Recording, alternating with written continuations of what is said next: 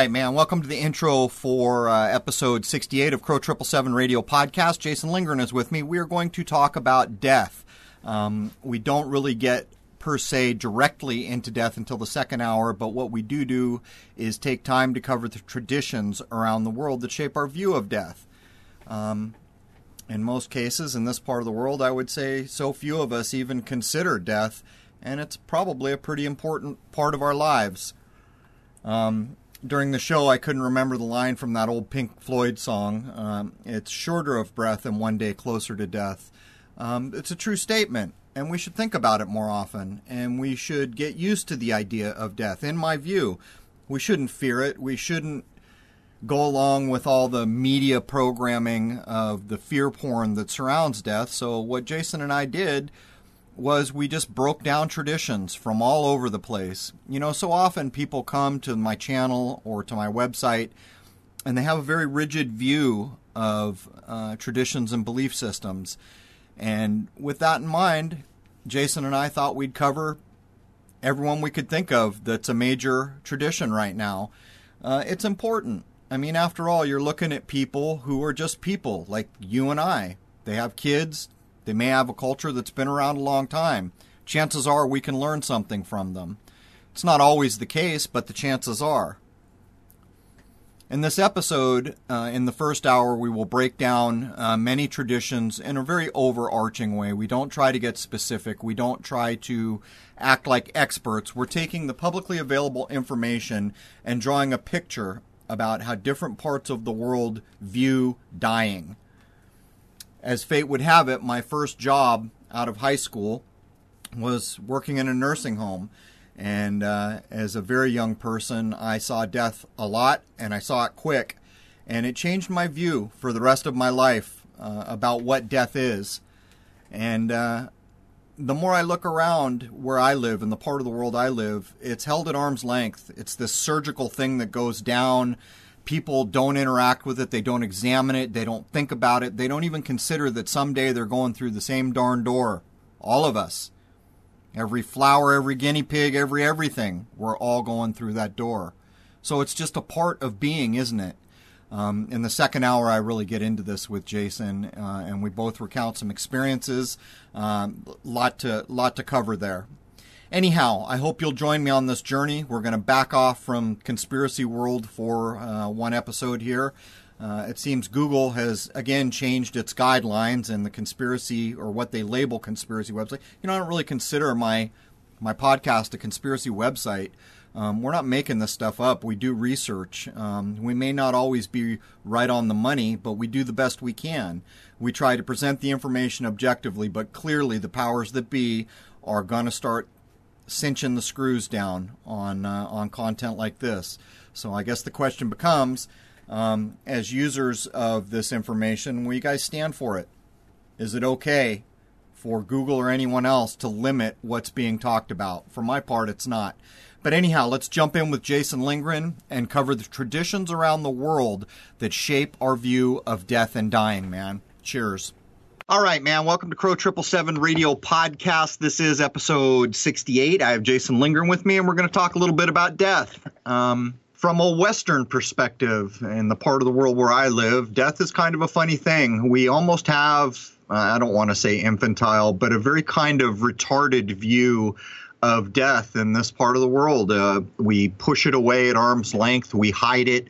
The whole process of when someone dies becomes very surgical, where um, they're hidden away. Someone comes and whisks them off, and the next thing you know, you're holding a jar of ashes. Um, this is not so with the entirety of what we would call history or the entirety of other cultures.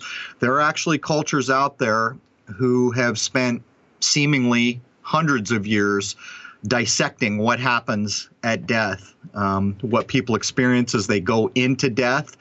Uh, I think the earliest kind of wake up call I got that there were other parts of the world that viewed death differently than we do here in the West was the first time that I got my hands on the Tibetan Book of the Dead, also known as the Bardo Thodol.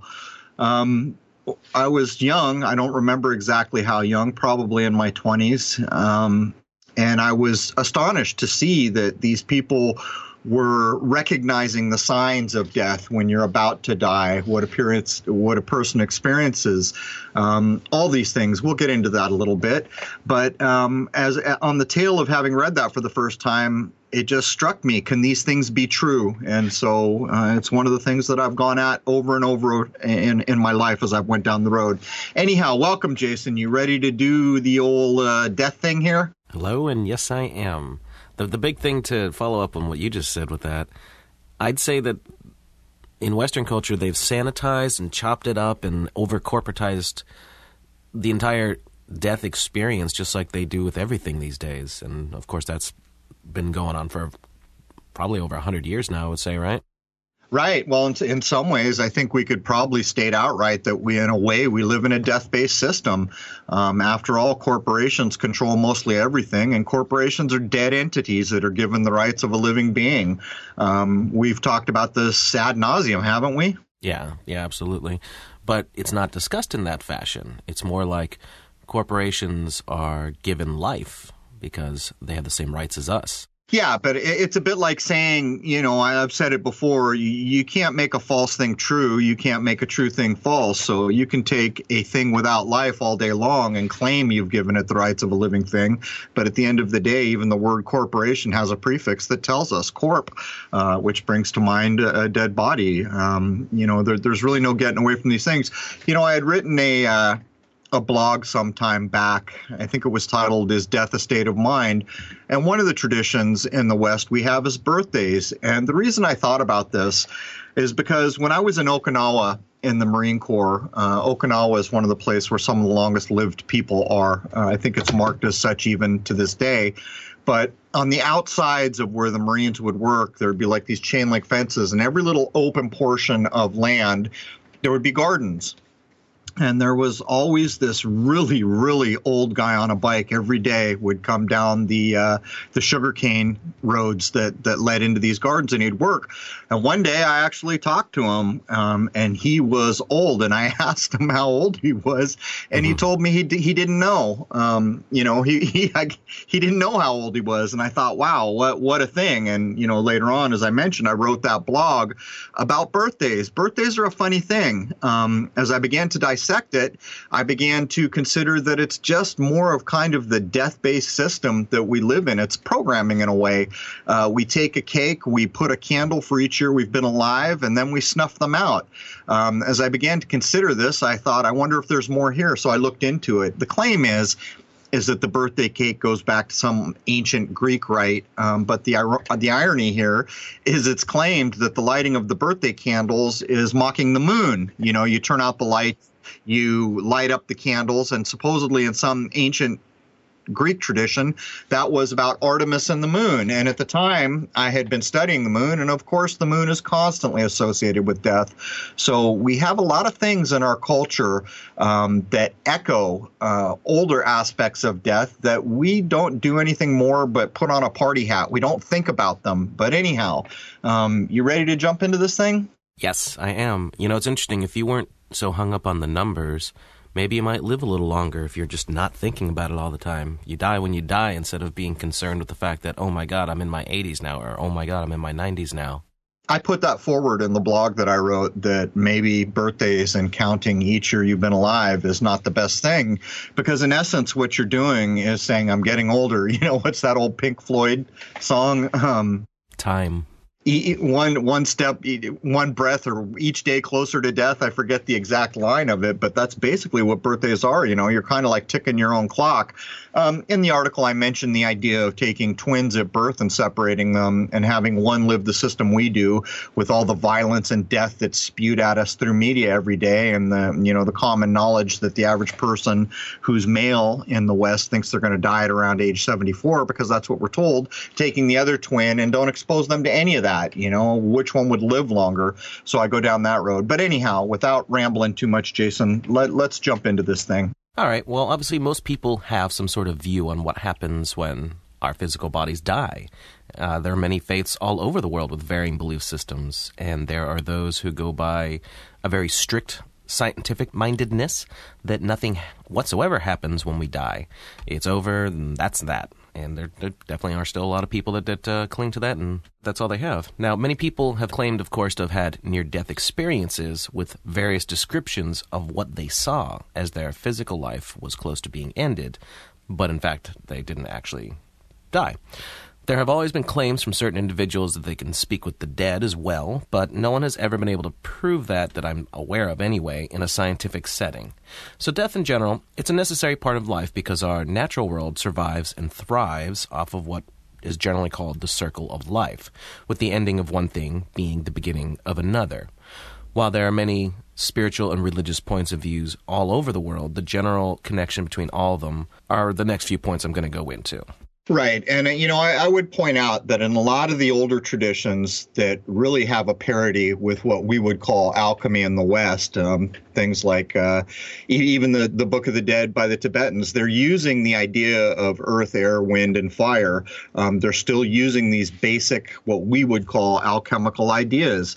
But the thing is, um, they are not afraid of death. Where over in our part of the world, it's like the exact opposite. So I think that's a critical point to make before we jump in here. Go ahead, ma'am. Right. So spiritual views or and or religious views. These next couple points generally what it's it, it's used for in a person's life it, it, to help people make sense of life particularly when it seems unfair or there are times of suffering whether it be a personal thing or what may be being seen in others you know that that's kind of an ironic bullet point because the whole idea of karma in other parts of the world and you know it's been argued in the west that karma is basically newtonian it's cause and effect which by its description it really is cause and effect um, and that plays into a lot of religious traditions but keep pushing man it can give support and comfort in times of stress and grief, most especially at times of others' death. And of course, give a feeling of meaningful purpose to life. Part of this is almost always, despite whatever faith it is, although there are a few exceptions,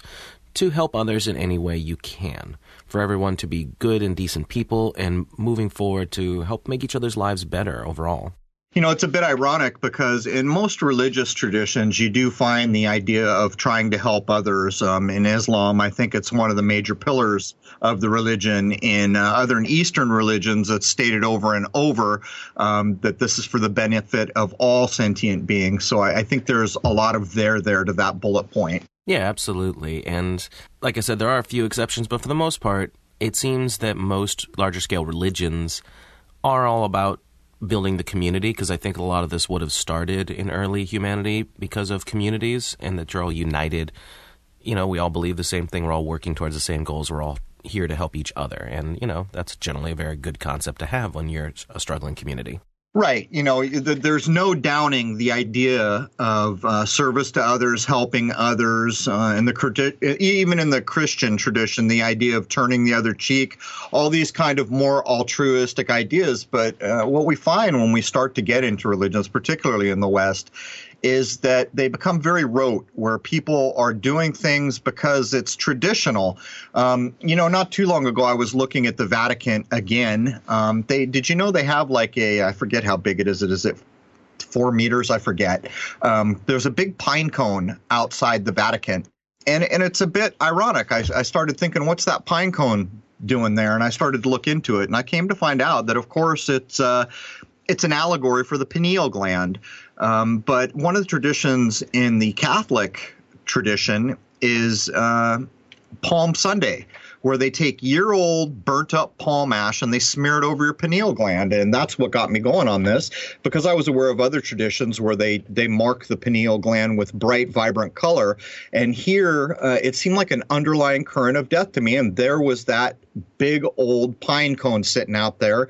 And I started to think, I wonder if you asked 100 Catholics in the courtyard if they could tell you why that pine cone is there. It's clearly, clearly um, allegorizing the importance of an activated pineal gland, which is kind of the age we come into here, where we expect people to be having more abilities and to be having more mental fact faculties.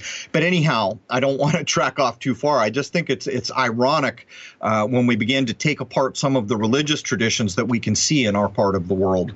Yeah, no, absolutely.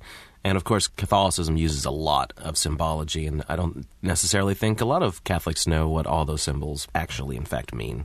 Yeah, there's a lot of incantations that go with it too, and a lot of them are done in Latin. And there are a lot of people who don't speak Latin. Of course, Latin is claimed to be a dead language, which of course it's not. Um, it's the root of even all science. You know, you name something uh, in a science setting, and almost certainly there's going to be Latin in it. But anyhow, go ahead, man. So Early humans, from what we can tell, had a strong respect not just for the dead, but a fully accepted notion of a functioning spirit world and afterlife, with the concept of ancestor worship being a very common feature amongst early tribal humans.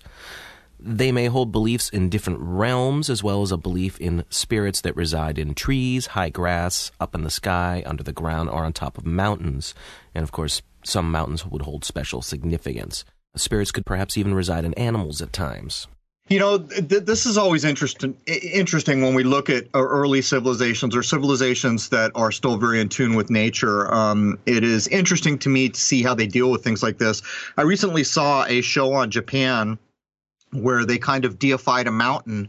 Um, and I thought, well, that's interesting. Why are they deifying the mountain? By the time the end of the show had come, uh, it showed that basically this mountain in the vicinity of where they lived provided everything. The water came down from the mountain. I mean, the whole ecosystem side of things basically did show that the difference in the way they were living was due to that mountain, and they gave it respect.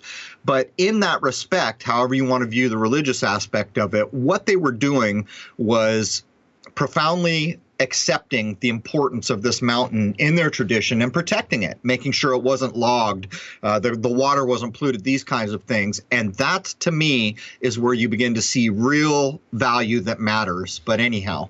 Well, some of these concepts can actually still be seen hanging around until today. Uh, what's left of the Native American population still hold a very strong sense of nature and, and that connection. Uh, and a lot of African tribes still do as well. Yeah, um, there, there, there's no getting away from it. Even even when we uh, when we travel through the Southwest uh, in the United States, uh, there are still a lot of places that are considered to be populated by what is called Native Indians. Um, not sure what to make of that at times, but what we actually find when we go in there, um, we we see the rock circles, we see the other things associated with the religion, and again, it seems to me to tie very closely with the more natural, more alchemical ideas that we've kind of sort of inherited in the West. Anyhow, go ahead. So let's look next at what is generally called pagan beliefs, and examples of this could be Celtic Druidism and the New Age paganism of Wicca that actually draws heavily from the Druids. There's a very strong belief in the cycle of life. There is some uncertain and contradictory information on the Druids' beliefs in death and the afterlife, but the general notion seems to be this idea of a happy afterlife, which, according to many old tales, made them very fearless in battle. They seem to have a belief in the transmigration of souls. This druidic teaching could have spirits being reborn not just as humans, but any other form in nature, even animals or inanimate objects at times. Old tales mention humans returning as new humans for further spiritual advancement through a fully lived life, an animal to increase their honor or spiritual authority, or even a pool of water, or as you mentioned before, perhaps even something to do with a mountain. There is also the notion of a happy land of the dead. Now, Wicca seems to hold some of these beliefs as well, also, with the idea that a departed soul can still have a relationship with the living, for the identity of the former living being survives past physical death. The wheel turns, and sometimes things must be let go. But the wheel will turn again, and things that have been lost will be returned to us. The form may change, but nothing is ever really lost. So at the base of it, these are really kind of what we would call in the modern day alchemical ideas. Uh, I've said it before. In, in alchemy, the idea is that nothing can be lost because the elements that they break down our world in can transmute one into the other and the other. So the kind of perfection idea in that system is you really can't ever lose anything. And in those ideas, death is included. And when you contrast what Jason just said to things like Buddhism, where in some Buddhist traditions, um, you'll you'll hear the idea that a person could be reborn as an animal, and I always thought that was. The more I thought about it, I thought, how can that be? You reach, you know, the pinnacle as a human being, or I guess what we assume is the pinnacle, and then I could come back as a frog. But the more I looked into Buddhism, I began to find other um, sects of Buddhism that said that's not true at all. Once you're human, you're a human, but they all hold the same idea that we're on a revolving wheel, as Jason just pointed out. This alchemy idea, in a way, where something transmutes into something, into something, into something. It's always here. It's never lost. And um, I, I think death is this very idea in a lot of the world's traditions. But anyhow, go ahead, man. Let's look next at the ancient Egyptians. The belief was that the body was made up of several parts the Ba, or soul, the Ka, or life force, and Aj, the force of divine inspiration of life. To survive in the afterlife, Ka would require the deceased physical body to remain intact, and this is where the process of mummification comes into play.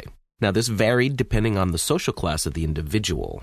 Mummification was considered an extremely important death rite because without it, they would perish for all eternity and not gain any sort of afterlife. After all the rites were completed, the deceased would begin the long journey through the underworld, led by Anubis, the god of the dead, in what was called the Hall of Two Truths. At one end of the Hall of Two Truths was seated Osiris on a throne, accompanied by other members of the Egyptian pantheon, as well as 42 judges. In the center of the room, there was a balance. The axes that made it up were measured by Thoth, the god of the scribes. On this was weighed the heart of the deceased, because they felt that the soul lived in the heart. In front of the spiritual court, the deceased had to pronounce a confession, a declaration of innocence that no harm was caused to others. The heart would then be placed on the scale to be measured against a feather, and a feather was their symbol of justice. If the plate the heart was on tilted more than the plate with the feather, the deceased would be devoured by Amit, a monster that was half lion and half hippopotamus. If the heart was weighed to be positive, the deceased could enter the kingdom of Osiris and attain a form of paradise called Iaru, Sekhet Aru, or the Egyptian reed fields. Another journey had to be made first, though. The deceased had to board the boat of the god Ra and cross a lake of fire, which was guarded by four baboons, as well as face crocodiles, snakes, and the gigantic monster Apophis, who was condemned forever to sink the boat of Ra. The only assistance the deceased might have would be the amulets and formulas prepared for them by the priests during mummification. Good grief, you'd think they'd have a good healthcare system, because if that's what you knew was coming after you died, my, my, my. Well, I've got real problems with a lot of what we get handed um, with Egypt. The, the, idea of how things were translated and how they became able to read Egyptian. I mean, the more I look at it logically, the more I can find problems. And not only that, um, when you begin to look at the overall ideas that are being expressed in things like the uh, Egyptian Book of the Dead, you see real crossover into the ideas of what Buddhism and some of the other Eastern religions are doing. But the like the idea of mummification as an example. Um, I'm dead, but I'm going to maintain this physical thing that I have to leave behind in the form of a mummy. I've, I've read versions where actually um, what what was claimed by other researchers was that the mummification process was done to living people, and it was an initiation where uh, the ceremony was like, "You're going to die now. You're going to go through the stages of death, and when you come, when we unmummify you, um, you've never really died, but you've gone through this whatever it was they did. You're going to be ready to go up to the next initiatory step." And when I read those, they seemed to make more sense, but on a whole it seems to me like uh, ancient Egyptian has really been used by the Western world to encode things. That's happening right now. Look at ISIS. The idea of ISIS has been wholly hijacked, to make a bad pun, um, to get us uh, baited into this whole fear porn thing about supposed terrorism. But uh, the more I look at this, the more it just seems like a tangled web of inconsistent ideas. And I know a lot of people might have a problem with that. But the, the, the real problem that I had is when I began to contrast it to things like the Tibetan Book of the Dead. Um, it's a very precise thing, the Tibetan Book of the Dead. Whatever you want to make of it, um, there seem to be truly who people truly tried to make a science of what happens when a person dies, what is experienced after the fact, these types of things with meditation involved, and a lot of these ideas, even as you opened with the Ka, the Aj, uh, and the Ba, um, these have direct corollaries in that tradition. But that that's just my take on it, Jason. Well, I would say that this is the mainstream sanitized version of a lot of Egyptian mythology. There's no doubt that there's a lot more to Egyptian symbolism and beliefs because we see the elite using those symbols for their own purposes. So why would they do that? There's there's got to be more meaning there. That's that's what I think. Yeah, I think that probably the reality of pyramids in ancient Egypt has wholly been obfuscated. Um, it clearly relates to the Bible we have in the West. Uh, the Egypt's all over the Old Testament. And um, again, when you go back to how we came to be able to read the hieroglyphics, I mean, there is a whole ball of tangled yarn there. I mean, even to the point where there's people who did certain translations who are now defamed, and it's even been echoed echoed in movie. What was that movie Stargate, where they're mentioning some of the people who had other translations, and the comments are made, "Oh, you're using the wrong translation here." Um, it seems to me like it's a mess that's not easily unmessed up, to to be honest to me, uh, the the antiquity of of Egypt, I think, is is wholly false. Uh, that's just me, but I suspect all that stuff is a lot closer to the modern age than we've been led to believe. And what's actually happening happening is they keep trying to push it back further and further. And no matter what new things come to light that challenge the kind of scientism Egyptology timeline, they always stick to their guns and hold to this construct they've made. So to me, there's little or no value. I suspect if we could meet people from that part of the world, they would have a wholly different point of view than probably what we just read here. Well, I think so. First of all, I think all of this could very possibly be tied up with the, the altered timelines that we've been discussing the past few weeks. So we don't know literally when these things may have actually taken place in reality as opposed to what we're told is is the reality. And second of all, a lot of people that I know who get into the whole Kemetic study, it's a lot more spiritual in the sense I don't want to say esoteric, but maybe that's the word I should use, where they're discussing things like frequency and vibrations and, and ma- very good mathematics and that sort of thing. You know, e- even in the modern age, when we look at all the space space nonsense that goes on um, regularly, Egyptian stuff is masonically encoded into the space nonsense, and that tells us something about what we can get our hands on. It's been manipulated, in my view uh, do you remember the Rosetta, Rosetta Philae mission uh, that I broke down? I mean, the whole thing was related to Egyptian myth in one way, shape, or form, but it was pretty clear it was being in, used in a way that was hidden from the average person. And while we could deduce that, yeah, there's an Isis temple on this island, they're naming everything after, they're naming cameras, Osiris, they're doing all these things, the actual meaning of what they're pointing to is not so easy to get to.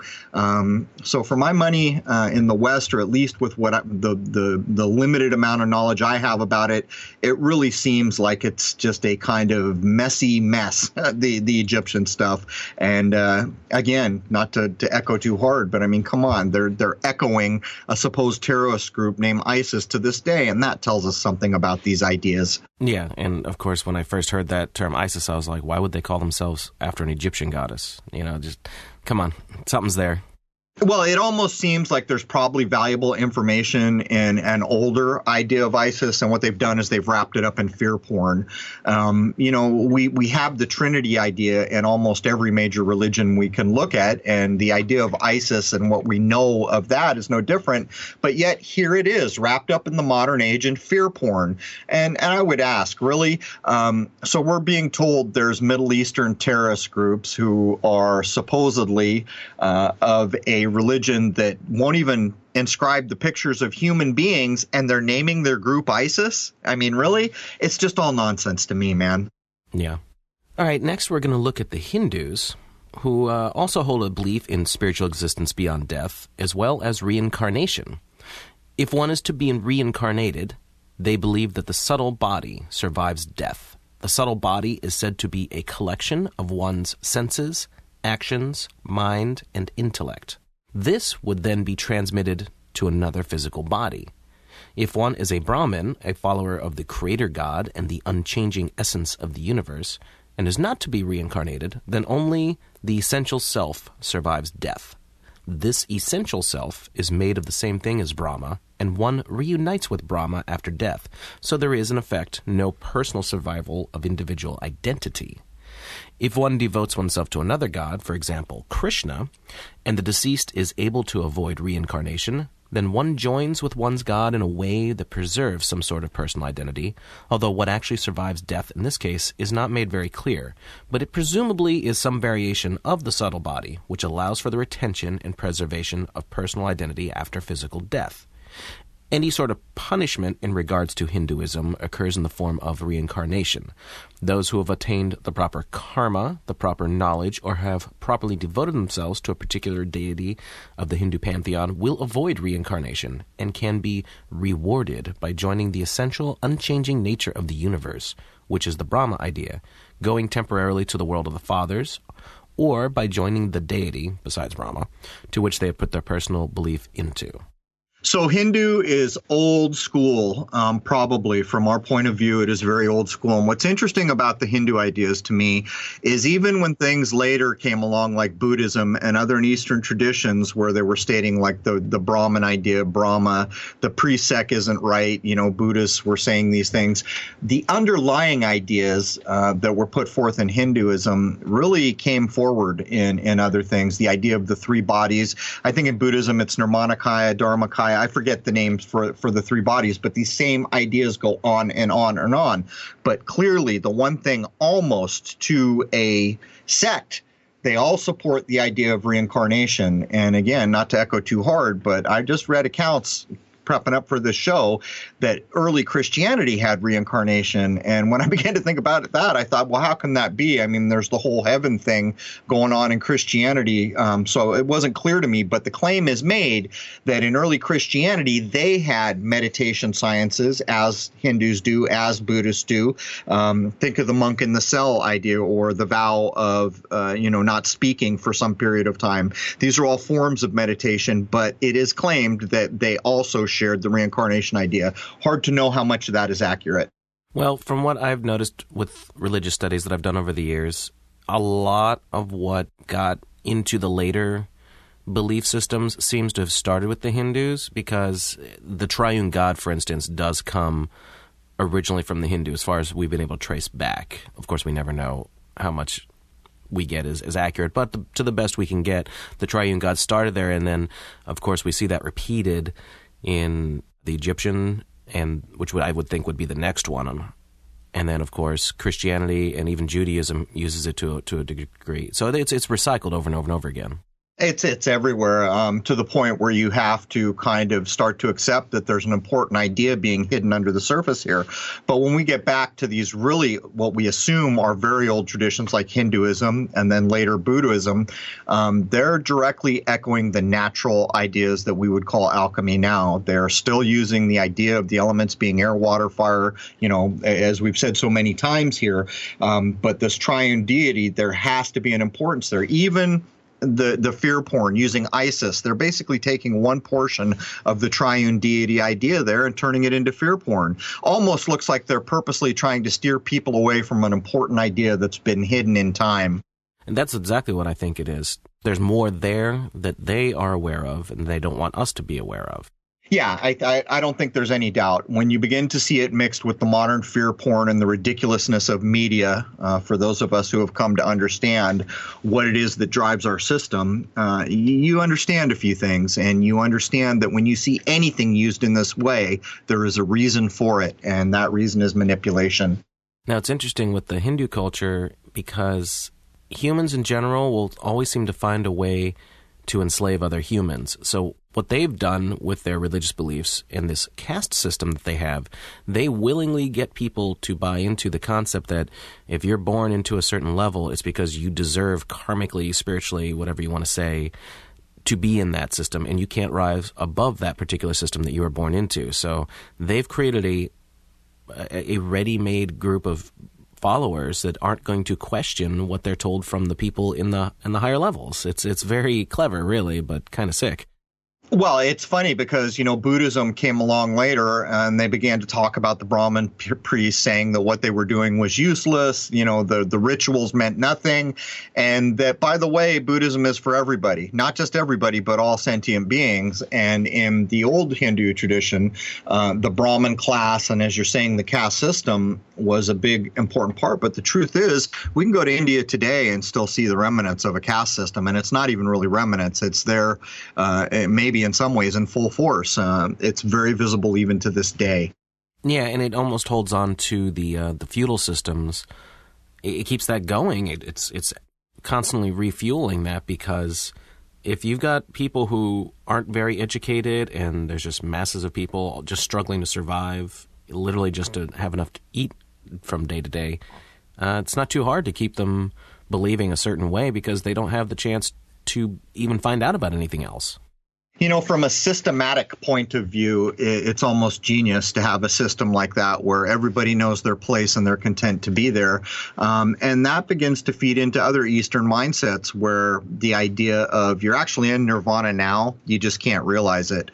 Um, this place you're standing, this place we're breathing right now, for one person could be a type of hell, for another piece, person could be nirvana, which is just a mindset. Uh, when we look at the idea of his Hinduism and caste sets. Uh, on the one hand, systematically, it really works and works to the point where it still exists now.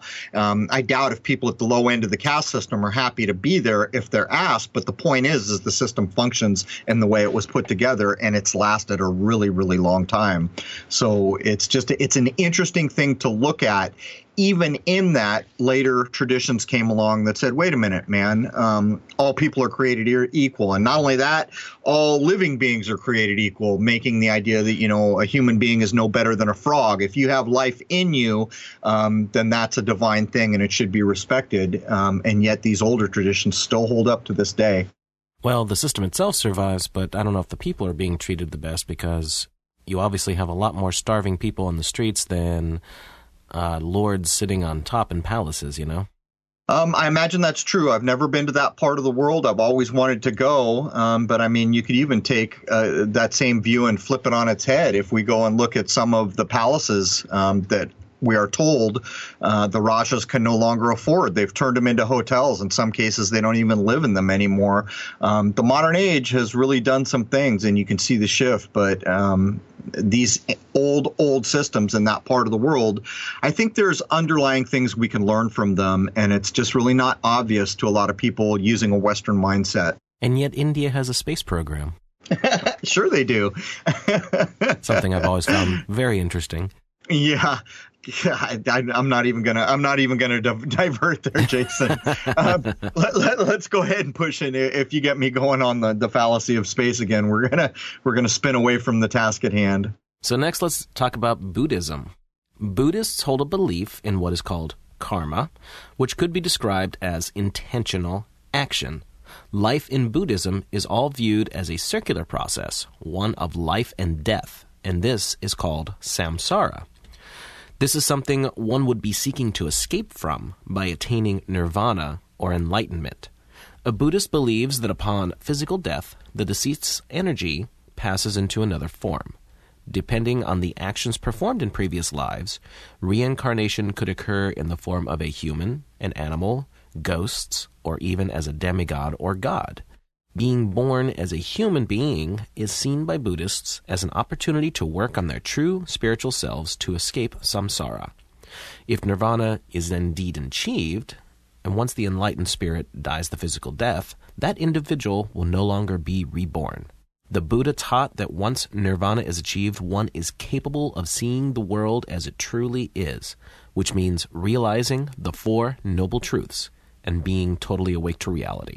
So, so much going on here, and I spent a lot of my younger life reading uh, a lot of Buddhist traditions, Theravada, Hinayana, Mahayana, a lot of them. And while so much of it, when you logically begin to apply yourself to it, really seems to, to have something to teach you, um, you come to things like you could be born as a hungry ghost. Um, I'm not sure what to make of that, and I don't know if it's just because I have a Western mindset, um, but we could say uh, that in this tradition, the mind precedes everything, which I think is a true thing. Um, it does feed into the matrix idea. You know, are you laying on a table somewhere? Who, who the hell knows? How would you ever test that? But at the root of the Buddhism that I have studied, I was always very intrigued by the mind sciences. Um, the idea of meditative masters, people who have meditated their whole lives. And not only that, they took very careful careful, long period looks at death, um, what appearance, what a person experienced going into death, the signs that a person could recognize in themselves when they're getting ready to die. There's even things like when your fingernails start to appear a certain way, or when the hair on the back of your neck starts to grow up. You know that you're approaching what's going to be called death. But here's something for you. In the uh, Tibetan Book of the Dead, they break down in some of the versions, and there are variants in the versions. I've read, I don't know, four or five different versions, and there are variances to what's claimed happens after you die.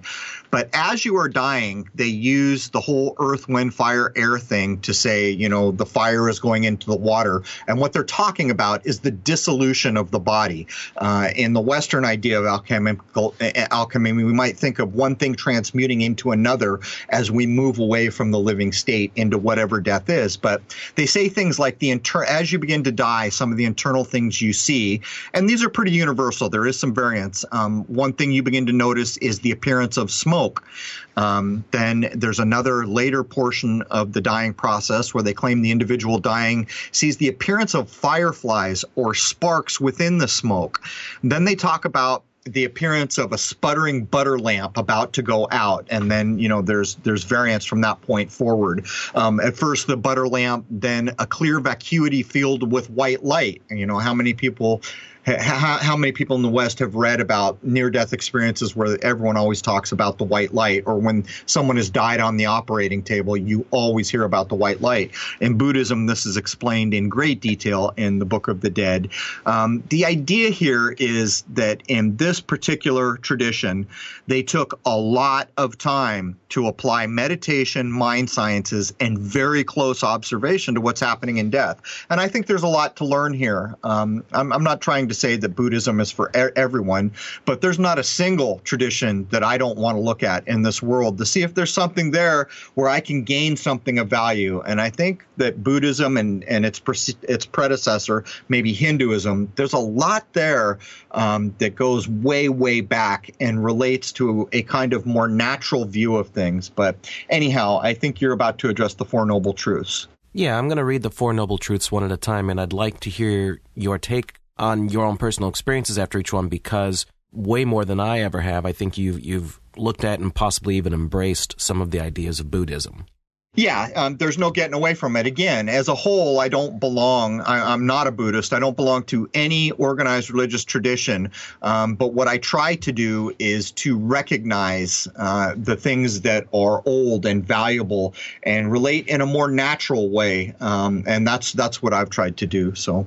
So the first one is the truth of suffering, or dukkha. So, you know, I, I, don't think anyone can really deny this. Um, as a living being, the idea here is that if you're going to live, you're going to suffer. And while, you know, clearly people have different experiences in this world. I mean, when I was growing up, one of my friends was the luckiest guy you ever saw in your life. I mean, we would need money. This guy would find a $20 bill on the ground. He very rarely got hurt, but on the whole, even that very lucky, lucky individual did have some accidents, did have a number of things that would qualify as suffering. Even if a person goes through their whole life where they've been pretty fortunate, they've never really been injured or had all these things that you could classify as suffering, there will come a time when they're going to get sick and die, and that in essence is a form of suffering. So um, I think as you go through the Four Noble Truths, there really is a lot to be gleaned of value from that, from these ideas. The second one is the truth of the cause of suffering, or Samudaya? Yeah, Samudaya. What's going on here is people in meditation and by observing life have uh, started to identify that people who live here suffer. And so then, uh, in in the case of the myth that we're told about the Buddha, um, he begins to break down. Well, why do we suffer? And so he basically comes to the conclusion uh, that craving and uh, ignorance is what causes all suffering. Predominantly, I would say that's true. Yeah.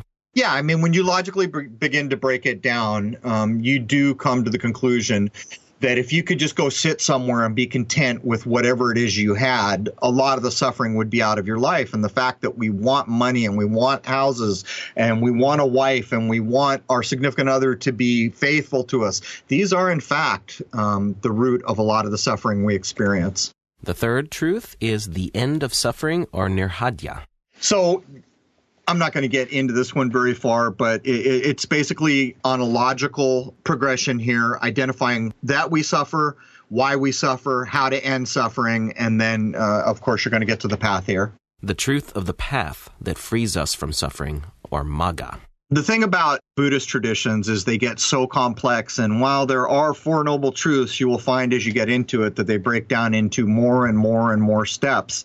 Um, but I would urge anyone to go take a look at them and logically break them down, see if there's anything you think there that's helpful. Uh, for my part, I think a lot of it is logical. I think of a lot of it uh, was developed from people looking directly at nature. As I've said so many times, uh, if you want to identify nonsense, try to find out what's natural, then try to find out what's man made, and that's a good starting point. And in the case of the Four Noble Truths, I just think that uh, it's based on natural observation. I think it's that, and it's also coming to a peaceful feeling inside of yourself of what you've been given in this life, because obviously we aren't cookie cutter exactly identical people. Every life is different in some way, shape, or form. Even two people born in the same town, going to the same school, all that. It's it's not going to be identical lives. So you know, someone who may have a very different upbringing is still going to have problems that bother them as opposed to someone who's born incredibly destitute and struggles just for physical survival. You have to come to peace with whatever it is to raise your spiritual awareness, I guess is a good way of saying it. Right, and and even the idea you're expressing, uh, not only this tradition, not only Theravadan Buddhism, not only you know things like uh, uh, the older tradition of Hinduism, um, they tried to identify the causes for why we all experience different sets of problems here, and you know a lot of it's housed up in the karmic idea. Um, for my money, the idea of karma at its root is basically cause and effect. It, in in the Western tradition, you could call it Newtonian. You really could.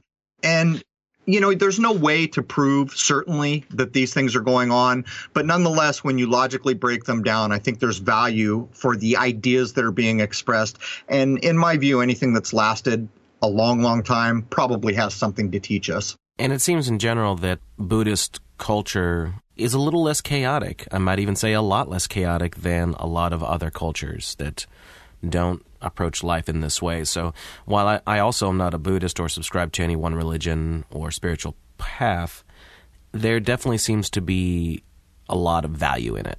Well, for me, Buddhist holds the same value as any other tradition I'm familiar with that uses meditation or mind sciences.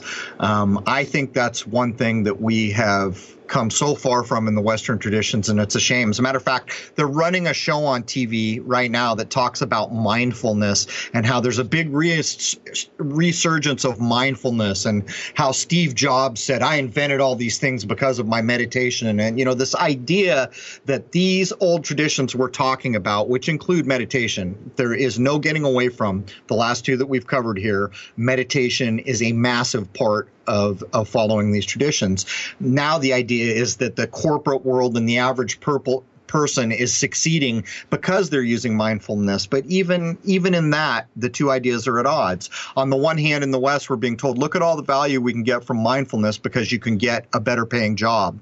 You can invent things. You can get a car. Where the original traditions are saying look man all the stuff in this world, the harder you try to hold on to it, the more you're going to suffer, and ultimately you're going to lose it all, and there's not a thing you can do about it. Each one of us is going to die. And if you look at those two aspects of the same idea, for my money, uh, the one I just explained last there has more value. It is true that the harder we try to hold on to things, the more we will suffer. I have experienced this for myself. And it is true that someday every single thing that I own will not be mine anymore because I will have to pass away. Um, so when we look at these things logically, I just think there's a lot of value there uh, for the average Western mind to at least be exposed to these ideas. And for anyone, meditation, it's a big deal. Um, people would be surprised how little control we have over our mental processes. So there it is, man. Now, my own personal experience with Buddhism a few years ago when I was in a very, very bad emotional state of mind, there's a, a Buddhist temple, a Vietnamese Buddhist temple here in Baton Rouge, and I started going there. Just, I showed up one day, and um, even though I didn't understand the language, I could feel the positiveness that was going on there. And after going a few times, the head monk, um, I don't recall what his title or name is in Vietnamese, but he came to me and he said, if I'm interested, there is an English speaking one, but I was welcome there anytime. Like, it, it was interesting because he could recognize that something was really, really bothering me at the time. And this expressiveness, more than his words said, his expressiveness of kindness and consideration for someone uh, in a, a bad emotional state was very obvious. He could convey that without having to say it in English. You know, compassion is a big part of many of these Eastern religions. And for me, uh, there's real value there. The idea of how you view, say, an animal or even a worm, um, these things have value in these traditions because they, they possess life. Um, and it's really no different than, like, say, a green movement in the West or being concerned with the environment in the West or the perverted idea of global warming and we have to protect the environment. All these things are like Western perverted ideas of much older ideas, which really cut through the nonsense and get to the base of it, um, where there's ways to conduct yourself. And I don't really think there's much argument, not for me anyhow, that if you could, in fact, conduct yourself in these ways, you would be a happier person and not only that, the people and living beings you come in contact with would be happier too. I don't think there's any arguing that. But the truth is, we live in a modern age, and the truth is, we live in the West, and the truth is, we got to pay our rent. We got to get money for food. We got to do all these things in this kind of bizarrely death-based system we find ourselves in. And so the further in on this road we go the really the harder it is for anyone in our part of the world to get back to these ideas and try to capitalize them on you know try to capitalize in some way that matters. Right. And in western culture we've got everything so over corporatized is the word I've been using lately but we've got everyone struggling just to survive and at the same time the concept of more more more is constantly being shoved in our face. And religions such as Buddhism kind of take the exact opposite approach that you don't need these things. Yeah, that, that there's so much truth to it. But what what you're actually expressing, in my view, is the corporatization of the Western world. Um, marketing is a big part of corporatization, and what it is, it's superficial. It's brainwashing in a way to try to expose people over and over and over to things in a clever way that try to get them to consume, to try to change their behavior, to tell them they need all these physical things. And what it is, it's a bit like a band aid to me. Um, we're all going to die. Each one of us is going to die. So, is it more important to accumulate houses and bank accounts and all these other things when we know this day is coming for each of us? Or is it more important to try to find out if there is a deeper meaning to all this? If I can, in fact, live in a certain way that better prepares me to go through that door called death, which we will all go through, along with every flower, frog, everything that lives will go through that door is there a better way to do this? And I just think that in the West we have gotten so superficial, and the the culture is so unhelpful as to be I mean, it's basically a crime in my view. But uh, that you know that doesn't even start to address medicine, Jason. Think about in the West how medicine isn't even really medicine anymore. It's just chemistry for the most part. You yeah. know, you're going to get a pill. That's what a lot of medicine is now, or you're going to get chemotherapy, which is basically poison when you look at these older traditions, these people are still using plant based medicines. They're still using herbs. They're using the alchemical ideas we've expressed so often on this show that according to what time of the year you were born has a bearing on the medical care you might need. And while I can't expound very far on that, I have met people who were trained in Nepal with the equivalent of a double PhD in both their version of astrology and their version of really what comes down to herbal medicine mostly. And I was astounded. As an example, the man that I met um, runs the Tibet House in San Diego, um, and he is basically a PhD in herbal medicine and other things. And he had a head of hair like I had never seen in my life. And as I got to know him better, and I talked to him a few times, uh, he told me there's this oil, this apricot, Tibetan apricot oil that he uses every day. I was actually getting thin hair, and I used it, and it worked like a dream. And I thought, come on, man we got the hair club for men. We got people getting that doll look where, you know, they plug hair into your head. And here is this apricot oil, which I know for a fact firsthand works. And I, I met a guy who's got more hair on, on a single head than every Beatle put together. And he attributes it to these older ideas. Uh, I'm just saying, man, we've we've come far astray in the west in terms of medicine in terms of how to live a life without suffering. And i think a lot of the older traditions all of them and i'm not just talking about buddhism here i think all of them are worth people taking the time to look at because these are human beings that develop these systems. Human beings are human beings. We're all trying to do the same thing. We're all trying to survive. We're all trying to be happy. We're all trying to raise families. And so the ideas expressed in these old traditions maybe not for everybody, but if you look hard and you look wide enough, I'm certain you will find things of value. But anyhow, Jason, that brings us about to the top of the hour. Is there anything you want to add before we close it down? Well, I'd like to round off with the Buddhists saying that they believe that certain enlightened individuals can willingly choose to be reborn in order to help others achieve enlightenment, while others believe that once nirvana is achieved, the cycle of samsara is over and all suffering and further existence for the enlightened individual ends because basically you've become one with the universe, however you want to look at that. Now, everything out of Buddhism, everything we were just discussing, I would say that there needs to be a happy balance between it all. While materialism, for materialism's sake, is not good, I, I can definitely see the idea of having enough to leave to your children so that they have a little bit better life than you did. That's a reason to strive to have something to pass on. But if your entire existence is spent doing nothing but collecting wealth and materials, then I would say that's a life wasted because that time would have been spent better with those children. Well, in the West, we live in a system, don't we? And if you have children, you're going to have concern. You know, uh, what's the myth of the Buddha? Uh, he names his child Fetter. You know, basically ball and chain. His child is born the night he's supposedly going to go off and go try to seek enlightenment under the Bodhi tree, and he's faced with a conundrum do I go in because my newborn child is there who I haven't seen? Do I kiss my wife and kiss my child, or do I go off? And he names the kid basically ball and chain. He calls him Fetter because he knows that in this system, if he goes in and sees the child, then he will lose his will to try to go find enlightenment because he will be attached to this world. So we see it over and over. And, and in the bullet point you just mentioned, um, is wrapped up the whole idea of the bodhisattva. Um, I have seen people take the bodhisattva vow, uh, which is basically saying that even if I reach a time when I could be enlightened, I will continue to be reborn in this world by my own free volition until I help everybody escape from this world. And that's always been a real conundrum for me. I mean, that's maybe the most altruistic thing I've ever heard. But the point is, is there ever really going to be a time when everyone can escape this place and the way that it's being described. It's almost like saying, I could go to heaven, but instead I'm just going to stay here and help people forever. And there's never going to be a time when that ends. But that's also one of the major divisions between what's called Mahayana Buddhism and Hinayana Buddhism, where, or Theravadan Buddhism, where certain sects are concentrating on themselves with the ultimate goal of being free of rebirth in this place.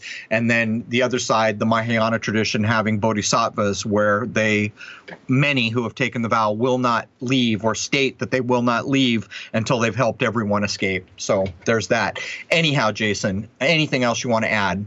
Well, the problem with all of that is if there's a concept for new souls versus old souls, if new souls are always coming into being on this world, then there are always people who are going to need help in breaking the samsara or whatever viewpoint you want to take.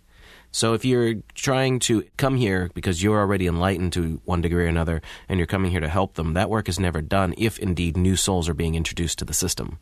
Well, you see, I have a real problem with that, and I've been thinking about this for many years now. We may even do a show at it at some point. The idea uh, of is there really a fixed amount of life or is there more life all the time? Um, is the idea that we can be overpopulated true? And I think that there's real problems with the way that we view things to the point where when you look at the memes and you look at the echoing of these hidden ideas, even in movies where you'll see someone die, you'll see a flash to the moon, and then a baby's born. You see this idea expressed over and over in almost every medium of life and what it's basically saying is this dude died, now this dude can be born. Um, that's basically what it's saying. Even the idea that's been explained to you of human sacrifice. Well, we need more abundance here, so we got to kill off these things so more things can come into existence. I think there's a real argument to be made that there is more stability and more predictability to the amount of life that is in our world. But anyhow, Jason, I'm going to bring this to a close. Do you want to quickly run down what we're going to get into in the second hour? And we will be tackling more directly the actual idea of death. Yeah, hour two, we're going to, of course, hit up on some of the other major religions of the world, such as Christianity and Judaism. And we're even going to have a little talk about what mainstream Satanism is and their viewpoints and how these all intertwine in our world. So there it is, man. That brings the first hour of Crow Triple Seven Radio, episode sixty-eight, to a close. Kind of roughly covering old traditions, uh, as they all have a view of death and what happens at death. In the second hour, we're really going to jump more directly in at the ideas of death and finish out with some of the traditions that people in this part of the world might be more familiar with. There it is, man. Hope to see you all over at Crow Triple Seven Radio. Cheers.